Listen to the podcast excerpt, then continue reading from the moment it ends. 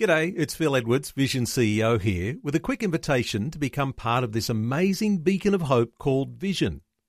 Together we can put our love into action to help people of all kinds build or rebuild their lives on the truth of God.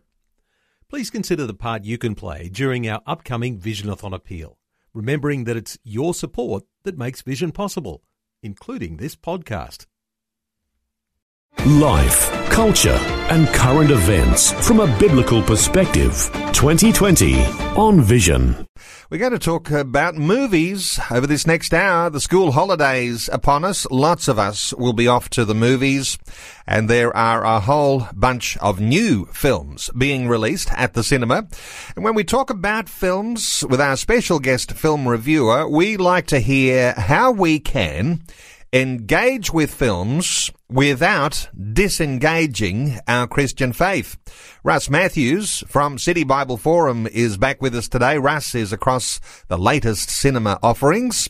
He's worked with City Bible Forum now for more than a decade. And Russ is a reviewer for Insights Magazine and Entertainment Fuse. And he has a blog called Rustling Reviews. Now, he moderates events too for Real Dialogue, which connects the film industry with the general public. So when you're looking for reviews, in-depth articles, and the latest details of what's happening in the realm of cinema and pop culture, check out Real Dialogue. Their website is realdialogue.com. But Russ Matthews, a special welcome back to 2020. Hey, Neil, how are you? I'm really well, Russ. I always love our catch ups, and this time before school holidays, the perfect time to be talking about what we do talk about because uh, this is the time, isn't it? When there's a new crop of movies, they usually come out on the uh, beginning or just into school holidays. So parents, grandparents who are off to the movies, they need a little bit of wisdom when it comes to what they're seeing because uh, this year there's there's some good and there's some bad and there's some ugly. I know that you've been you've been uh, talking about movies in the, in those sorts of uh, uh, genres, good, bad, and ugly. Uh, what are your thoughts about the latest crop as they are out in the cinemas this week?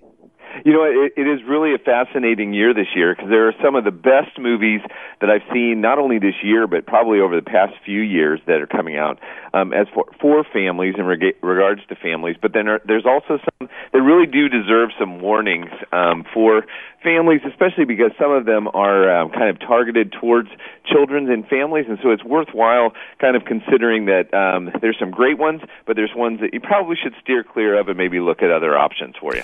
Uh, we'll get to the steer clear of ones shortly because uh, there are some really uh, quite disturbing ones that are out. Uh, we'll get to those shortly, but let's start with the good ones. And right. I know that you've been very impressed uh, with the latest Incredibles movie. Uh, what's so good about The Incredibles? Well, Incredibles 2 is actually, it's been 14 years since the original Incredibles from Pixar came out, and um, we're, it's the Parr family, and they're, we continue in the adventure with them as a family, all of them having special abilities and the like, and then they, ha- they come up against their, the villain this time is actually called the Screen Slaver, um, and what's great about the, this movie and also this series of films actually from Pixar is that it's about family. It shows the value of family and the importance of family, um, and then also that we all have we all may have special abilities, but yet we still need one another. And uh, just every element of it, they could have taken it down different paths that could have really kind of appealed maybe to some of the things that are going on in our culture today, but they chose not to. Really, what they've done is really still made a really good film that would be appealing uh, to not only parents, grandparents, but also to children, uh, down to the younger children. So uh, I, we really we really enjoyed it. Actually, I ended up taking my family along to see this one too, and they too really enjoyed Incredibles two this year. Uh, you mentioned the villain. The villain is called the Screen Slaver. Is that what you is that the what you call it? Slaver, yeah. Okay. Well, go ahead. Uh, I was going to say, uh, when you've got such a growing momentum now of people concerned about uh, the impact of screen time on children, and it's not just children, it's adults too. Uh, that's an interesting concept to include in a film like this, and uh, very deliberately in there, no doubt. Oh, I think it's very timely. Um, it, one thing about The Incredibles is that it kind of seems to exist in kind of a, a different time realm in a lot of ways, but it's a very timely topic, especially the villain being one that really kind of enslaves um, most of the general populace at, at some point. Um, based in their screens. And so I think that Brad Bird, who's the director of this film, um, was really, and also writer, was able to kind of really tap into something that is very prevalent and also I think will continue on for us. So looking at the value of really our relationships outside of kind of where we live sometime in our virtual world, especially on screens.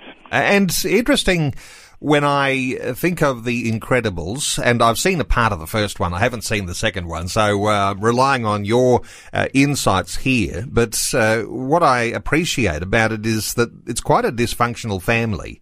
Uh, but uh, they just happen to be superheroes. The fact that they are a little bit dysfunctional actually uh, just en- endears us to them because so many of us have some dysfunction within our own families.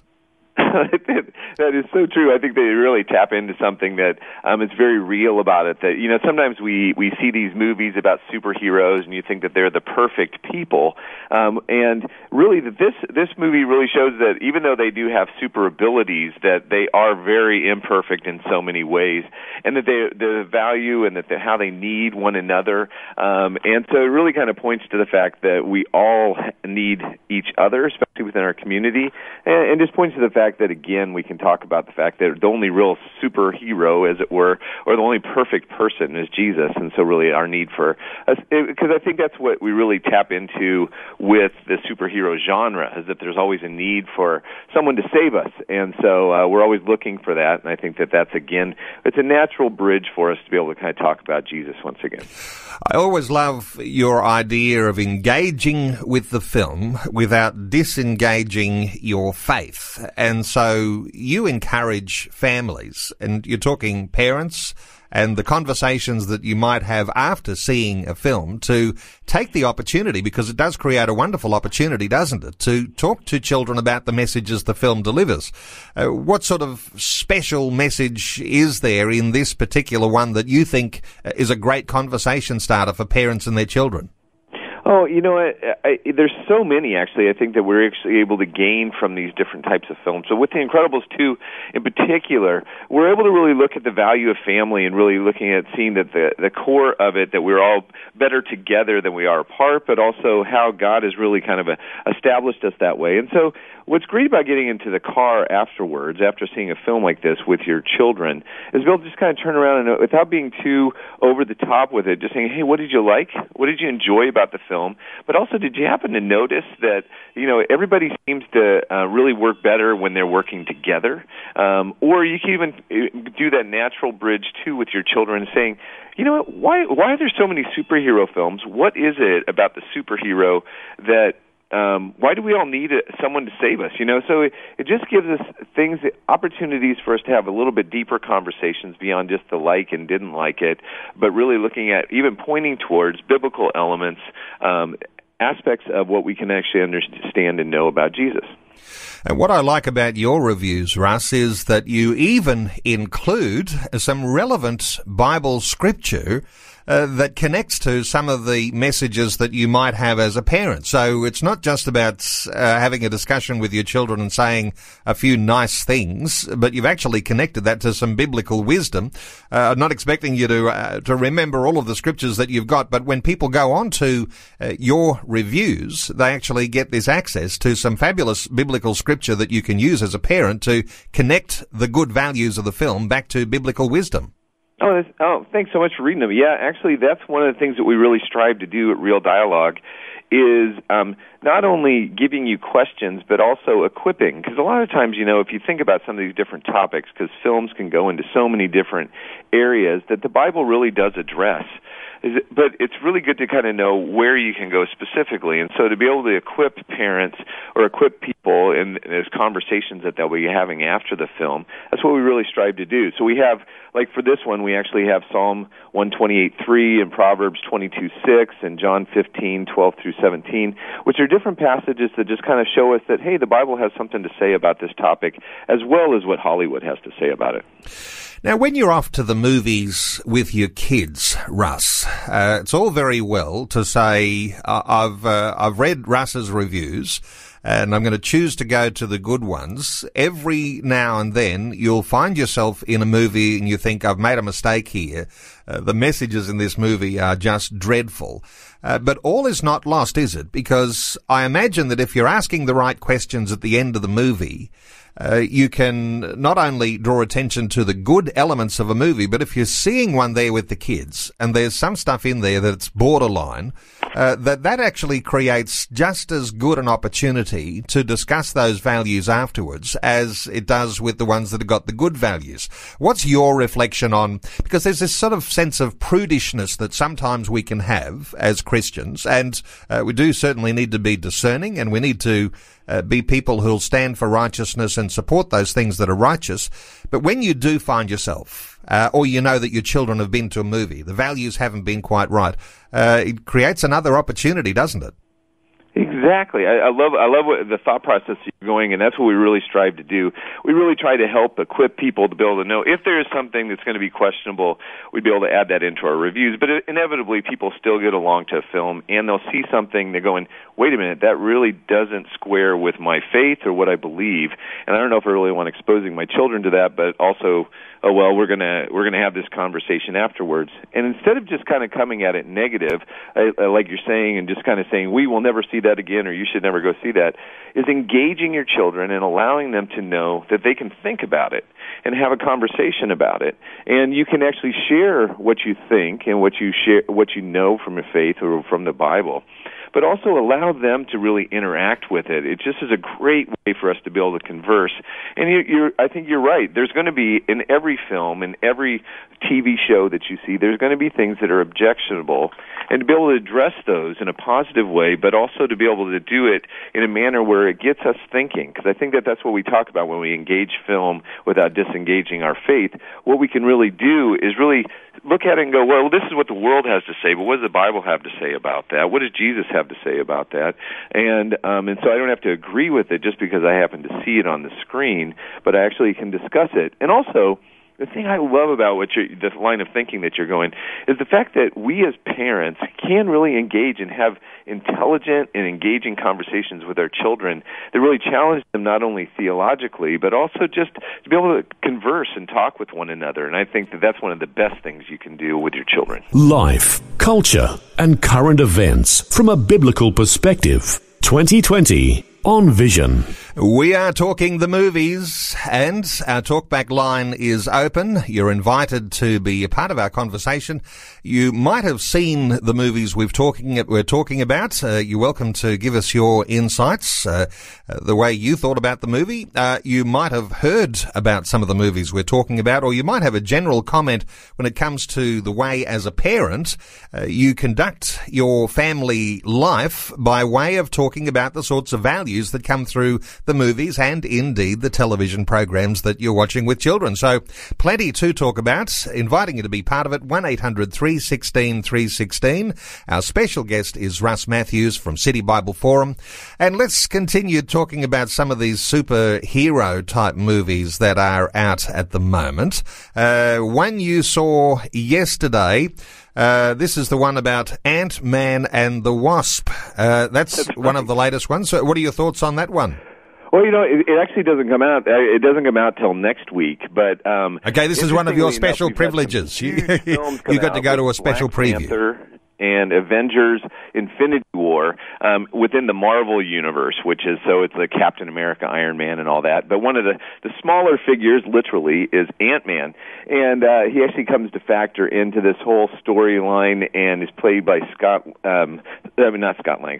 Scott, Lang's a character, but actually Paul Rudd, and uh, but he's not in uh, Avengers Infinity War for some reason, and it gets explained in this one. And it's uh, the thing we I love about the whole Ant Man um, element is that it's funny, it's a comedy because both Black Panther and Avengers Infinity War have both been really heavy and dark and um, and very kind of almost heart heart rendering. While this one is just fun, it's light, it's an action film. But interestingly enough, that most of the most of the superhero films tend to be rated M, and this one is actually rated PG, and so it's very accept, uh, accessible for families, um, probably for kids, probably from the age of six on up, would be able to really be able to enjoy this film. It's an action film. It's funny, um, and also it still also it shows values of a parent loving his daughter, both not only with the Scott Lang um, character, but also with the Hank Pym character who plays the original Ant Man, who's played by Michael Douglas.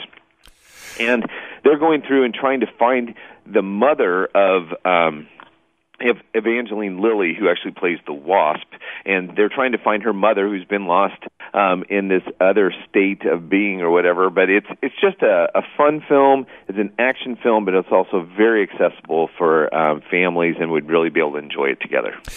Interested in the way you describe a film uh, when you talk about it as being light, and then you've got others where you say heavy and dark. And uh, when you're exposing your children to uh, light or heavy and dark, and no doubt uh, this is going to be an issue depending on the age of your children. But when you are talking to parents, Russ, about, you know, when you're taking your children along to a movie and it might be a G or a PG, but it's got a sort of a heavy, dark, atmosphere, environment in the film. Uh, what sort of things do you advise for parents when you when you're uh, when you're talking about the sort of the atmosphere a film promotes? Well, you know, this kind of goes back to conversations we've had in the past in that really in every story, even in the Bible, we find that there's light and there's dark. You know, there's there's a lot of times what we'll see is there's the good and also the bad. And what you see in most of these films, not only just superhero films, but almost in every storyline, there's usually someone who is kind of represents the good guy or the the the positive, while another kind of represents the negative. And what's great about what we have with the Bible, going all the way back to the beginning of Genesis, but also seeing throughout it, is that we really see that this, you know, the light and the dark are there. There's also there's the good, and then there's evil, and and really that the storylines that we see and we're actually able to share from film is film is just really kind of a very small microscope look at really some of the bigger issues going on in our society but yet how we can uh, not only see it in a film or see it in a television show, but then we can also help point people to what we can know from the Bible as far as what God has to say about good, bad, light, dark, and just what his answers are. Okay, well, there might be some thoughts from listeners. Our talkback line open 1 800 316 316. Let's talk about another film. Doesn't mean we can't come back to talk about some of these some more, but Hotel Transylvania 3, another animated film here. What are your thoughts about that particular movie? Now I'm going to have to. I would say this one is a, this whole franchise is a complete surprise to me because this movie involves vampires, werewolves, mummies, zombies, and all these different things that I don't necessarily really enjoy going to see in films, and I don't necessarily push people to or encourage them to go along to see. But um, a few years back, and also the fact that the lead character is played by a, an actor named Adam Sandler, which may not be familiar with many, but he's not necessarily known for putting out really great family films as a comedian. And so with this Hotel Transylvania, the thing that surprised me was that the whole film and though actually the whole franchise is really talking about and points to the fact that even though you're dealing with some very dark characters the positive thread that's going throughout it is that this whole the value of once again of family and seeing the need and importance of sacrificing for the sake of your family. Now, I, I will say that you know some people will not be comfortable go, taking somebody to go see a film that the lead character is Dracula, or that a lot of his characters play these very kind of dark figures from cinematic history, or even just. Uh, but really in the end the story itself is actually very positive. I took my daughter along to see it. She thought it was really really enjoyable thought it was funny. And then we were able to actually as you said before have a conversation at the end just talking about fictional characters, but also the realities of what real life is, but also what we can believe and what we can know. And uh, so it really led to some really great conversations, even about afterlife discussions. But uh, so in the end, it was pretty good. It's not as good as The Incredibles 2, but it's still a fairly decent film, and the one that outside of kind of some of the bizarre characters that are in the film, it's relatively good. Okay, uh, let's. Uh, there's a caller called through asking Russ if you know anything about subliminal subliminal images being embedded in kids' movies to influence the way they think. Uh, this lady who called through says she saw a documentary on Christian TV in New Zealand recently about this issue and is quite concerned. Uh, are you familiar with uh, some of these, or uh, or is it just a, a sort of a uh, conspiracy theory, or does this actually happen? Is it about advertising, or is it a deeper, more sinister idea? your thoughts on subliminal images in children's movies? You know, I think I have not seen that that documentary, so I really can't answer that as far as for the caller. Now, I can what I can talk to is the fact that throughout history, um, especially cinematic history. They've talked about different images that have, have cropped up that different um, producers and things have tried to put in or add into film. You can call them subliminal. Sometimes it's just a matter of a frame that they add in, and uh, they might be inappropriate things or inappropriate messages. The thing is, for for people that for um, these producers and also for all of the different companies to be trying to do different things like that and to get past so many different regulations. I don't think most of them real realistically can do it. And and I guess the only my only challenge and pushback is that I don't think most of these films um, really are very have to be very subliminal with their message. Some of them are just so direct and so overt with what they're trying to portray and what they're trying to communicate. Um, I don't think they need to be subliminal at all. Um, they're trying. A lot of times they're just pushing a message and pushing the direction. Some of them positive and some of them negative. Um, I I wouldn't necessarily buy into it too much that um, those sort of things are going on. Could they have happened and is there um could there have been times that people have actually done those sort of sinister sort of things? Sure um but i and i know that historically when i took film classes that they've talked about different times when they tried to um, get people to eat more popcorn, so they'd put in a, a slide or a, an image of popcorn throughout the film that supposedly was sublim- subliminally supposed to have them go out and buy some more popcorn.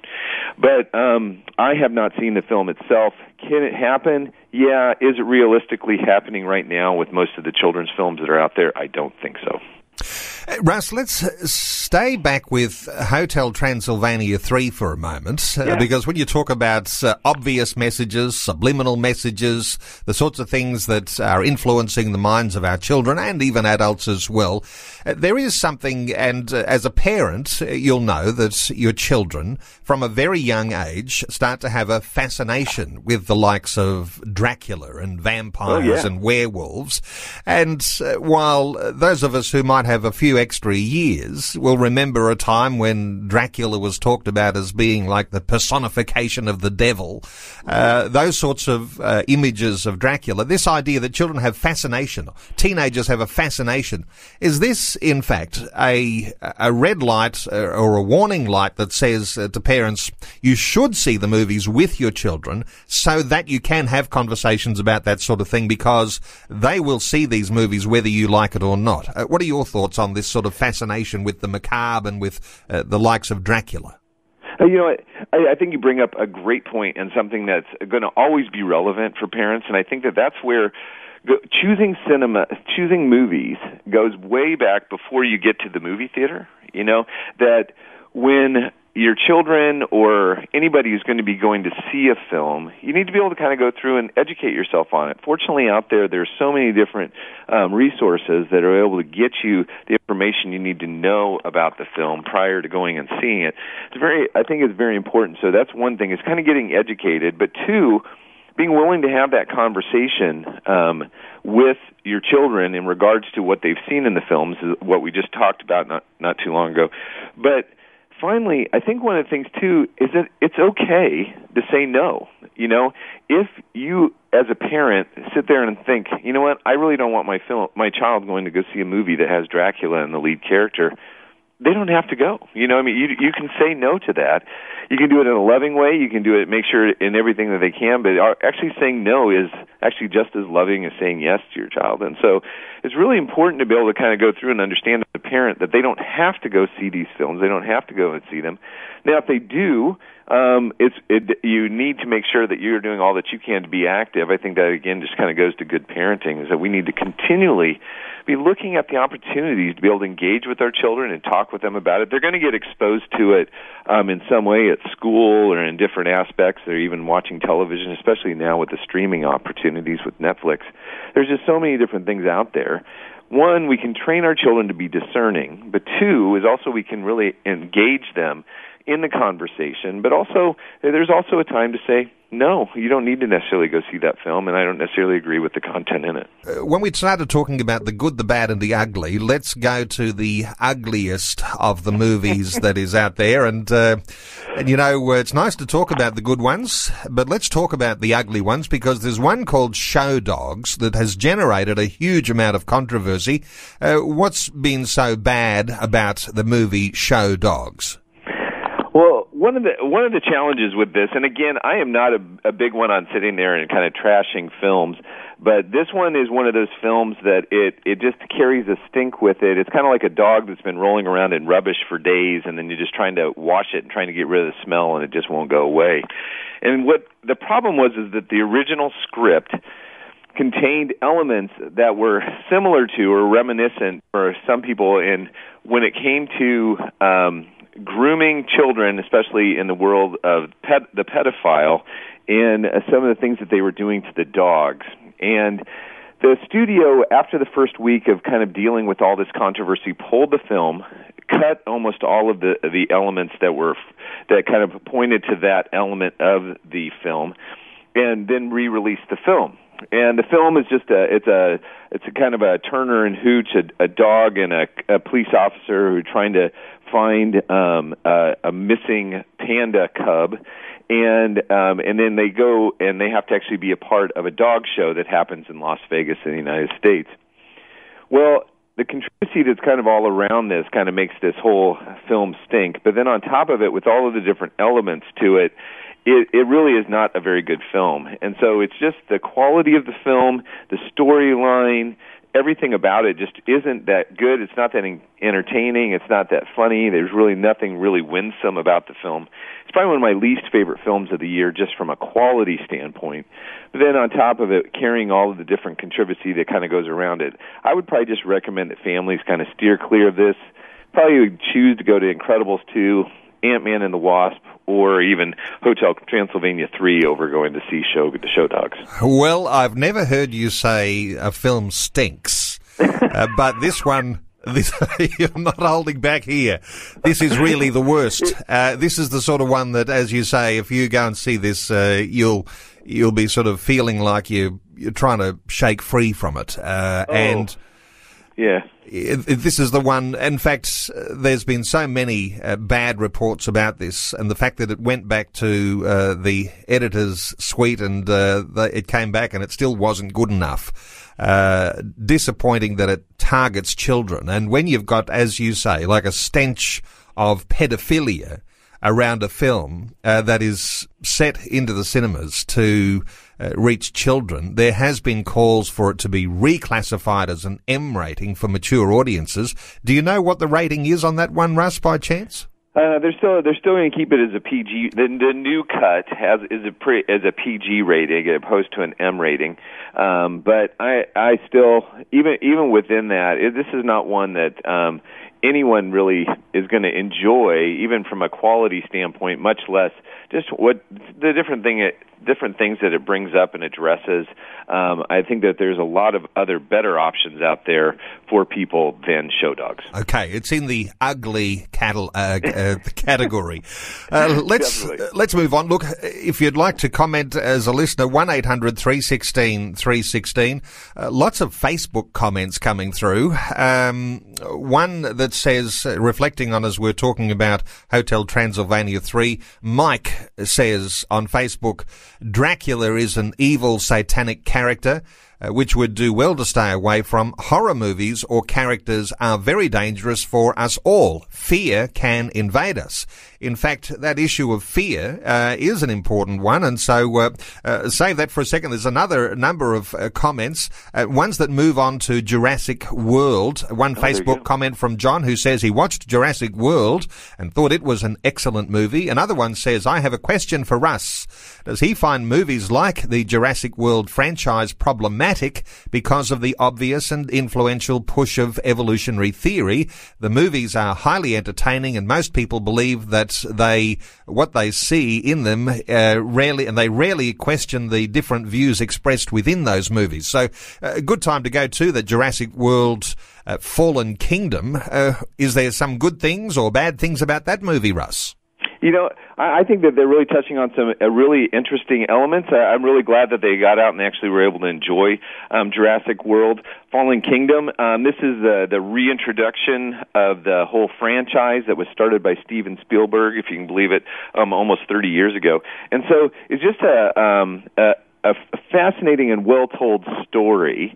Um, for me, um, I think that what it does is open the door to you can definitely see the evolutionary elements to it, but also there's um, elements to it that you can really get into some healthy and really worthwhile conversations in regard to um, creation. And uh, I think why is it that we're always trying? Why is it that mankind is always trying to create something new? Because if you've noticed in almost every single one of these films, if you've watched them over the years, is the fact that um, that they're really creating new dinosaurs, that they're creating new creatures in a way. And why is it that we're doing that? What, how are we wired for that? And so really kind of points us to the whole element of creation. I think, yes, I think it's worthwhile as your as the um, listener was saying, that it's worthwhile in addressing the issues of evolution.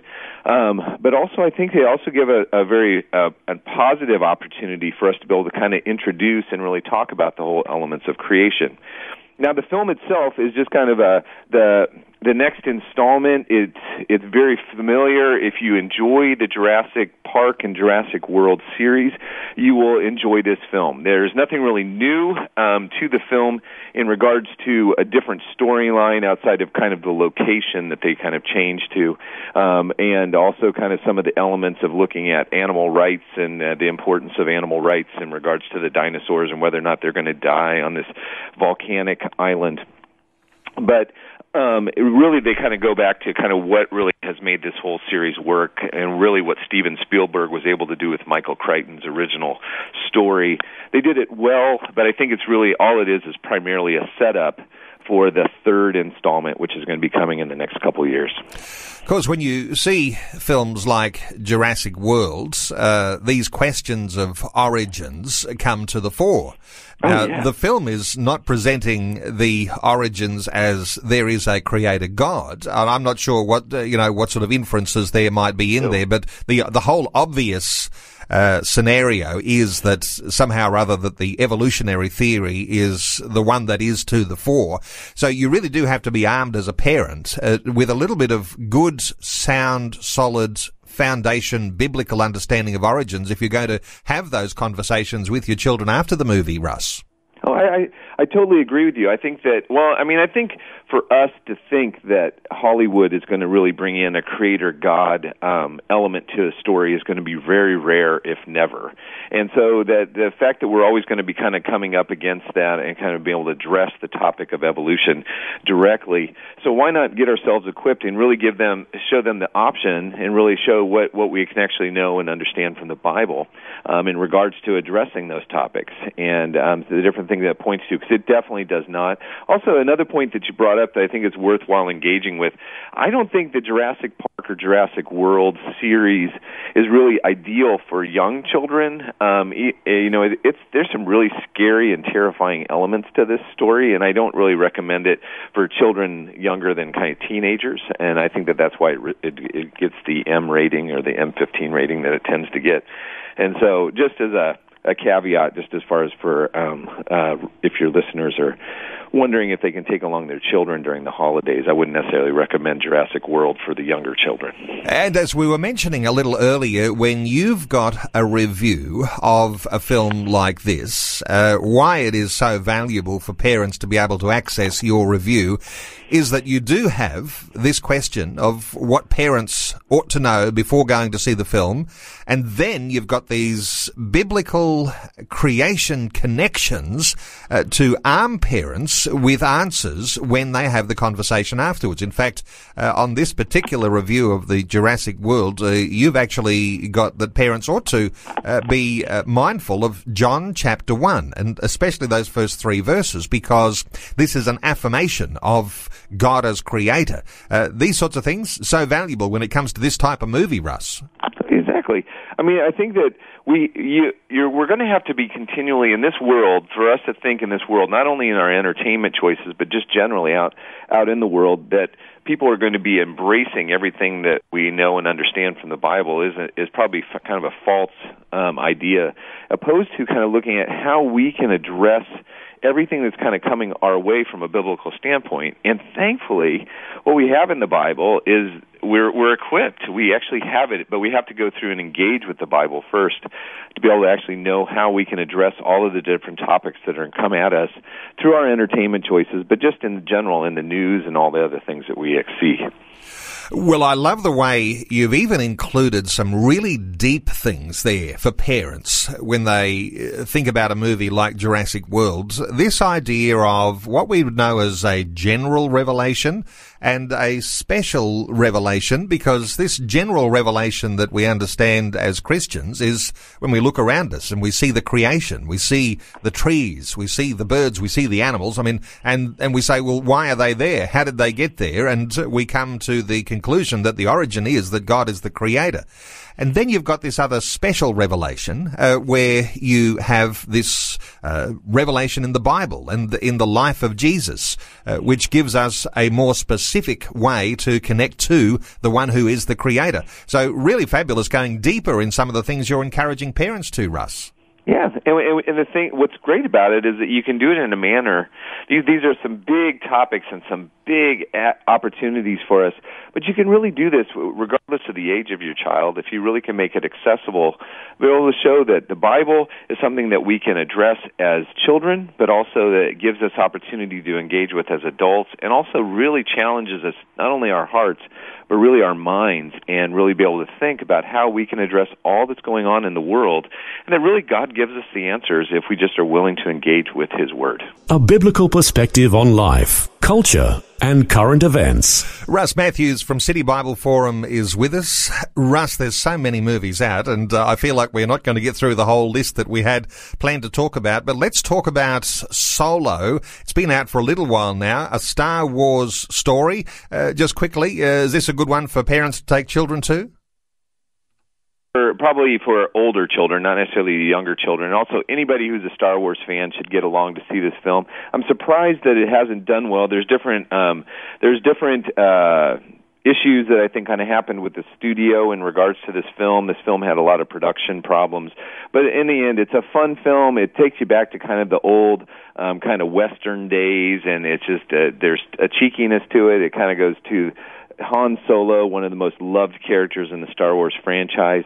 He um, is kind of his origin story, as it were, and so it's really worthwhile still going to. It's entertaining, it's fun, um, but uh, definitely for probably just a slightly older set, not the younger children, but definitely fans of of the Star Wars, the whole Star Star Wars franchise. One of the observations you made about Solo is that it's the first Star Wars movie to have none of the iconic religious metaphors. You know, all about the Force be with you, those sorts of things.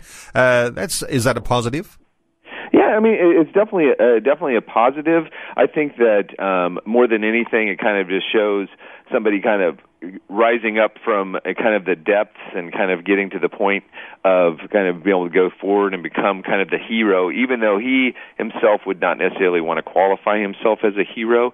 Um, but in the end, yes, I think that it it you, that element isn't there and gets in, doesn't get in the way of kind of really a good storyline. Uh, still time to take a call on 1800 316 316. Let's hear from Jonathan in Perth. Hello, Jonathan. Welcome along. Yeah, hello. Good to hear from you. What are your thoughts, Jonathan? Yes, you know there are some films that being shown today. They, you know, uh, as a Christian or godly people, they don't show uh, a principle of, for our children to follow. Them. You were talking a while. I listened to you about the dragon. You know, we, especially we that from Africa, would know the the enemy deal with dragons so much in Africa. So when we came, especially in the Western world, as people decorate their houses with dragon and playing dragon movie, we we surprised. And this thing open is an open door to the enemy to penetrate the society today because you play with someone you don't know. And so moving the children, animal talking, all these things. Biblically, there, there are sometimes animal talk, but today it become a custom now. You hear people putting movie on animal talking, speaking to the human being. It's showing different picture, but it's common.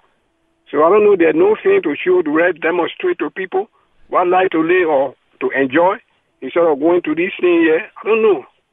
Okay, it's easy to become desensitized, and Jonathan reflecting on an African heritage there, and uh, this idea that there's all of these types of characters like Dracula in movies. Uh, you become desensitized to those, but what stands behind them is really quite a sinister, uh, demonic uh, content. A quick, rep- uh, a quick uh, thought for for Jonathan from you, Russ. Yeah, I, I think that, and again, I think he just goes exact. Jonathan, I appreciate your call, and I think that one of the things that you have to do as a parent is really discern whether or not this is something that you would want to expose your children to. And if if a, a film that has the lead character as Dracula uh, in the lead, I would definitely recommend that you don't go see the film.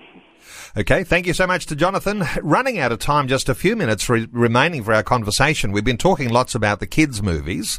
Uh, what about some of the other movies that are not necessarily children's movies? Ones that are at the cinemas, uh, uh, good and bad and ugly, and all of this. Uh, there's a few that you've been monitoring along: Sicario, Adrift. Yeah. And Sicario, Sicario Day of, uh, the Day of Soldado. It's the second um, film of the Sicario series, which was um, it wasn't a huge huge hit, but it's really well done. But it's a very violent film, um, but it's an interesting story, especially in kind of some of the different issues in regards to immigration. So Sicario Day, but definitely this is an adult film, and it definitely contains uh, violence and language. Uh, there's also the film Ocean's Eight, which is actually a, a fun film, and it kind of goes in the Ocean's Eleven um, whole that whole series of films. But this one's an all-female cast led by Sandra Bullock and our own Cate Blanchett um, that are in that one. And then another one that's kind of a, a silly, again, a, a more of adult film is based on Tag, is the film Tag, which that one is a true story about a bunch of men who get together once a month every year since they were children and play the game of tag and and try and make sure that they're not it at the end of the at the end of the month. And we mentioned the one called Adrift, a story of a oh, yeah. couple who get shipwrecked. Yeah, and then there's Adrift, now that one, that one, it, if you are, I, I jokingly called this the film that proves that um, that plane travel is much better than, or air travel is much better than going by by ocean. But um, is one where it, it talks. It's a, again another true story of a couple who's um, shipwrecked at sea out in the ocean, and and all that they really experience and try and to to get to the point of safety and uh, salvation, as it were. Um, it's it's definitely a, a slow film, an art film, but definitely still an interesting story about the human experience. And for people to access some of your reviews, the City Bible Forum website, citybibleforum.org, and uh, just to mention City Bible Forum, as I love to do, and Russ, you've been a part of the organisation for 10 years. You're in all the capital cities around Australia and uh, all sorts of fabulous creative ways of engaging people, particularly in the city CBDs of our capital cities, whether it's before work or in the lunch hour or after work. Uh, some fabulous initiatives and uh, must be pretty exciting being part of uh, all the things that are, are, happening. And you're based in Sydney, uh, and, uh, and, and there's something happening just about all the time with C- City Bible Forum. That's right. City Bible Forum is a national organization. We're based here in uh, eh, based in Sydney, but we do have um, offices in um, Brisbane, Adelaide, Melbourne, Perth, actually in Hobart now, and also in Canberra. Uh, and so it's just a, a great opportunity in Adelaide. So it's just a great opportunity for engage people with the gospel in the workplace, and we have multiple multiple different opportunities for that. Definitely go check out the citybibleforum.org website, and then also if you want specifically with uh, Uh, real Dialogue, go to the realdialogue.com website. Uh, well, Russ Matthews, uh, always such a great pleasure hearing your insights about the latest crop of films, and no doubt we'll get to do this again before too long as well. But thank you so much for taking some time to share your thoughts and to share your heart with us too, and uh, just real insights today as to how you do, as you say, engage with film without disengaging your faith. CityBibleForum.org or RealDialogue.com. Russ Matthews, thanks for being with us again today on 2020. Thanks again, Neil, and see you at the movies. Before you go, thanks for listening. There's lots more great audio on demand, or you can listen to us live at visionradio.org.au. And remember, Vision is listener supported. Your donation, large or small, will help us continue connecting faith to life for hundreds of thousands of people across Australia and around the world. Learn more or donate today at visionradio.org.au.